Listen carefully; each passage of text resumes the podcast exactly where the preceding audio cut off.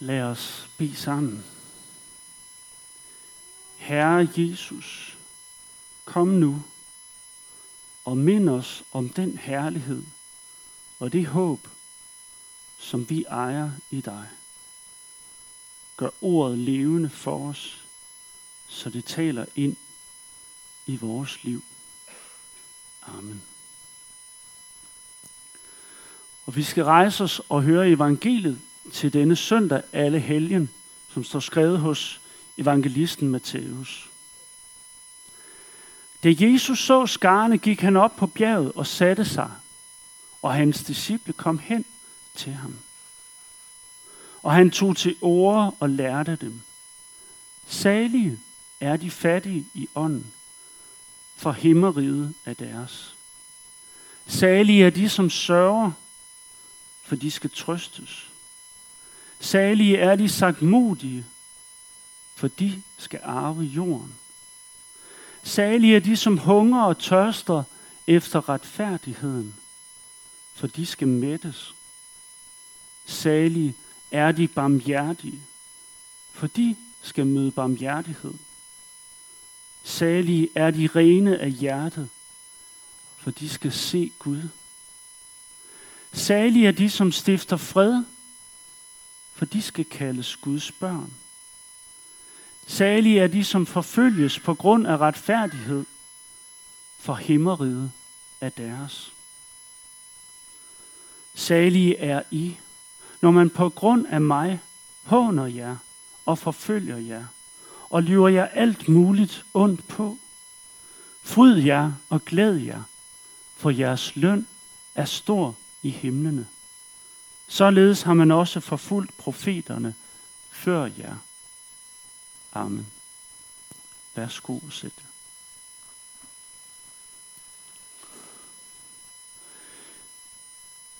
I trosbekendelsen så bekender vi, og før da hørte vi det, da Rock han blev døbt, at vi tror på Helligånden, de helliges samfund, søndernes forladelse, kødets opstandelse og det evige liv. Og det er særligt den her tredje del af trosbekendelsen, som alle helgen handler om. De hellige samfund. Hvad er det for noget? Samfund, det var sådan noget, man havde i gamle dage. Der blev man inviteret til samfundsmøder. Men samfund, det er et fællesskab. Det er de helliges fællesskab. Et fællesskab, som er større end vores lille flok her, men som rækker ud over hele jorden af kristne brødre og søstre. Men også et fællesskab, der rækker ind i himlen. Med dem, som er gået foran, som er hos Gud. Både dem, som vi selv har kendt, kendt og som vi savner i dag, men også alle dem, som vi ikke kender. Det er fællesskab med Adam og Eva, med Noah og hans familie, med Abraham, Isak, Jakob, Josef, Moses, dommer, profeter, konger og mange flere. Mennesker, som troede på Gud, og som ventede på, at Gud ville sende sin Kristus, sin Messias. Alterringen her i kirken, den er lidt kantet. Hvis man kommer til en almindelig sovnekirke, så er den som regel rund. I, det, det er heller ikke nogen garanti for det i moderne kirker. Men i nogle kirker, sådan middelalderkirker, så er den rund. Og den er kun i en halv cirkel. Meget sjældent går den hele vejen omkring. Og hvorfor er den det? Jo, det er fordi den fortsætter på den anden side. Alterringen fortsætter ind i himlen.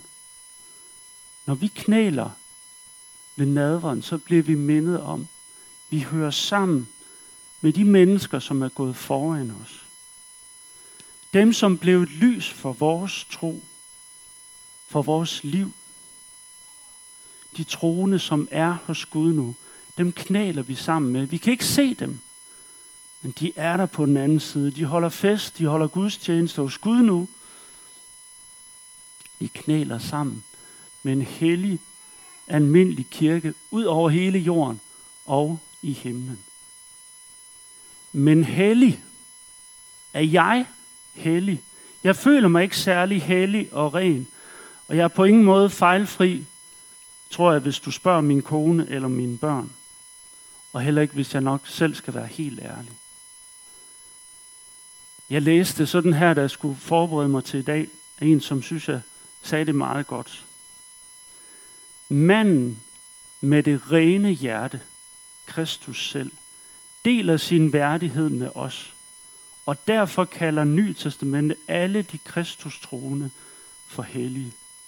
Det er en gave, ikke en fortjeneste. Manden med det rene hjerte. Manden med det store hjerte. Ham, som er helt igennem ren, fuldkommen og hellig, han deler sin værdighed med os, sin hellighed med os. Og derfor må jeg se mig selv som hellig og ren og himlen værdig. Fordi han deler sin værdighed med mig.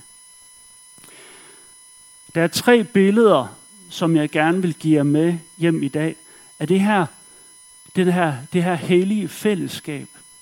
Det her fællesskab, vi har med troende ud over hele jorden og i himlen.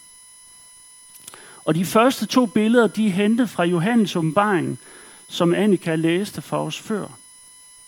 Om den store hvide flok, som kommer fra den store trængsel. Nu kan det være lidt farligt eller lidt frisk måske at tage sådan en tekst op fra åbenbaring. Fordi hvordan skal vi lige forstå det her med de 12.000 og de 144.000 besejlede? Med 12.000 fra hver af Israels stammer. Som jeg forstår det, så er, og, og det er også det udtryk, kan man sige, eller sådan langt hen ad vejen, Bibelen taler om det, at 12 det er menighedens tal. Det er de 12 stammer i Israel. Det er de 12 apostle. Og tusind betyder, at der er rigtig mange. Så ud fra sammenhængen og hvordan Nye Testament ellers taler om det, så forstår vi det bedst, de 144.000 som hele Guds folk. Det er ikke bare Israels folk.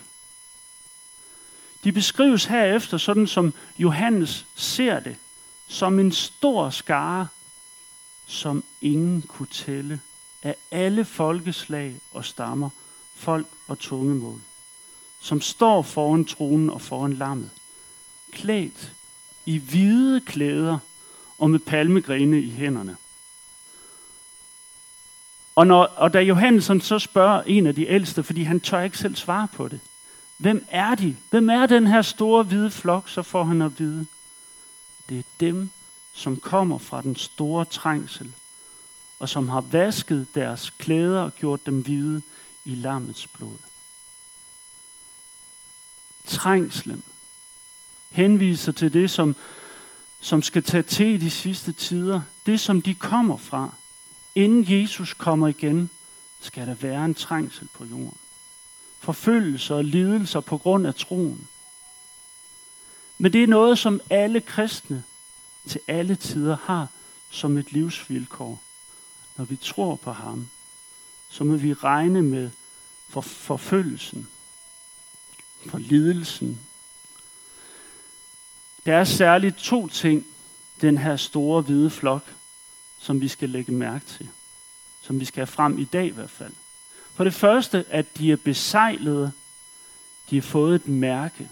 For det andet, den store hvide flok, som har vasket deres tøj og gjort det hvidt i lammets blod, i Jesu blod. For det første, de besejlede.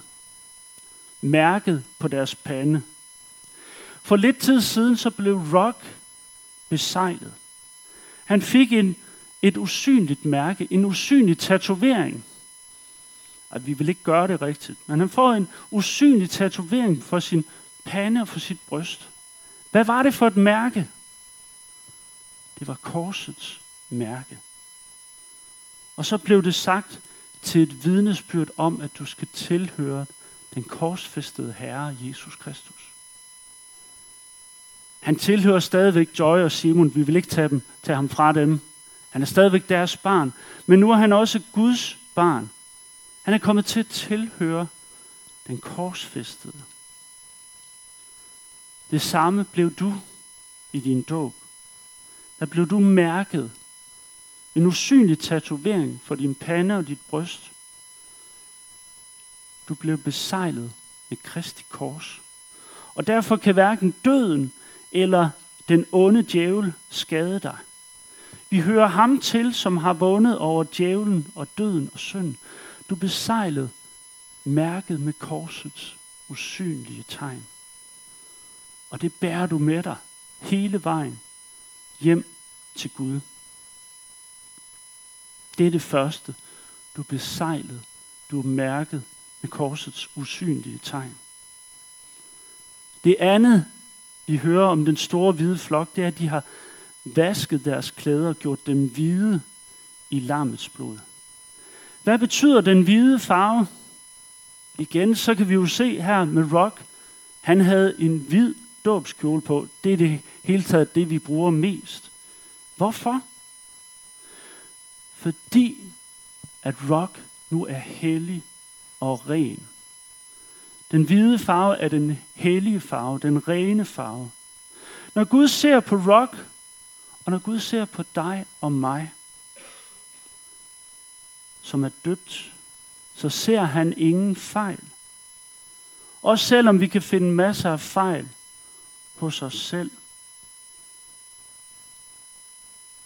Hvorfor ser Gud ingen fejl hos mig? Fordi han ser, at du er blevet vasket med Jesu blod. Du er blevet gjort ren. Du er blevet gjort fuldstændig ren. Derfor så kan intet ondt, derfor er der intet, ingen fejl, ingen, ingenting, der kan, der kan ændre på det, at Gud han ser på dig som fuldstændig ren. Han har taget din straf, Jesus, for at du kan blive sat fri, for at du kan stå helt fuldkommen ren og hellig foran Gud. Det er den virkelighed, som du lever i, som du må tage til dig, når du er døbt.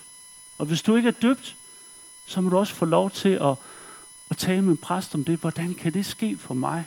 Det ønsker jeg at få lov til at være en del af mig. De to ting, du besejlede mærket med Jesu kors. Så den onde djævel ikke har nogen magt over dig. Du hører Kristus til. Og din endelige destination for livet, det er himlen. Du er ren og hellig. Du er uden fejl, fordi Jesus har betalt for dig.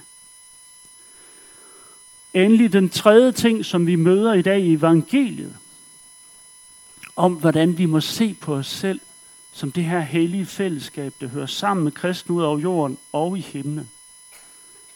Det er, at Jesus han kalder os salige.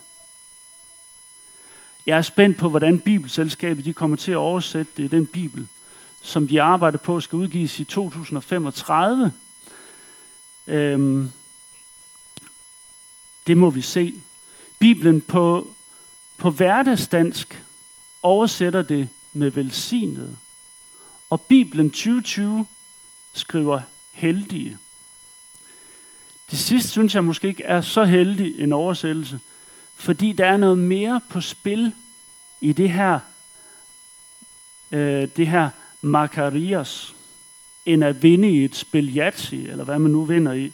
Det er ikke tilfældig held. Måske kan det bedst beskrives som en lykke, der bunder i noget dybere, end jeg selv kan finde eller fortjene mig til.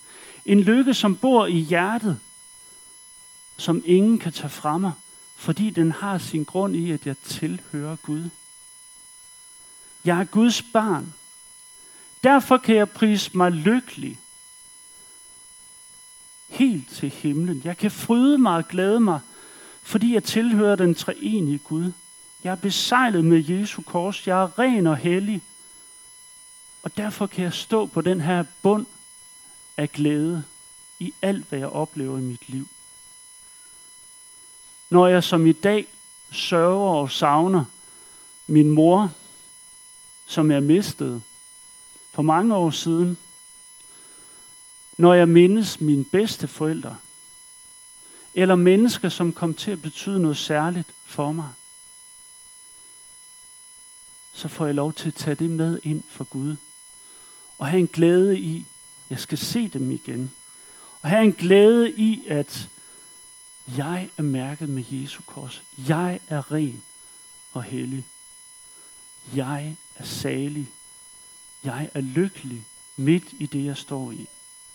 Om lidt så skal vi synge på en bund af evig glæde. Har vi lyttet til dit ord? Hvor vi fattige må græde, har du åbnet himlens spor. Glæden følger os i smerten, ydmygt høres trøstens sang, om en ny og bedre verden, som vi får i arv engang. På en bund af evig glæde. Det er det, vi får lov til at stå på og leve vores liv på. Og så her til allersidst, hvad er det Jesus han siger om de salige? Er det de stærke? Er det dem, der, der står som klippen, og uanset hvad, så kan intet rokke? Er det de fuldkommende? Nej, det er de fattige i ånden. Og der har Bibelen på hverdagsdansk et godt udtryk for det, synes jeg. Dem, som erkender deres afhængighed af Gud. Dem, som erkender deres afhængighed af Gud. Det synes jeg er et godt udtryk. Du skal ikke være den stærke og robuste. Du skal ikke være rock i hele dit liv. Nej, du må erkende din afhængighed af ham, som er rock. Ham, som er klippen. Jesus Kristus. Ham, som står, når alting falder. Han, som står til evig tid. Det er ham, som du må lægge dit liv ind i og se frem mod himlen.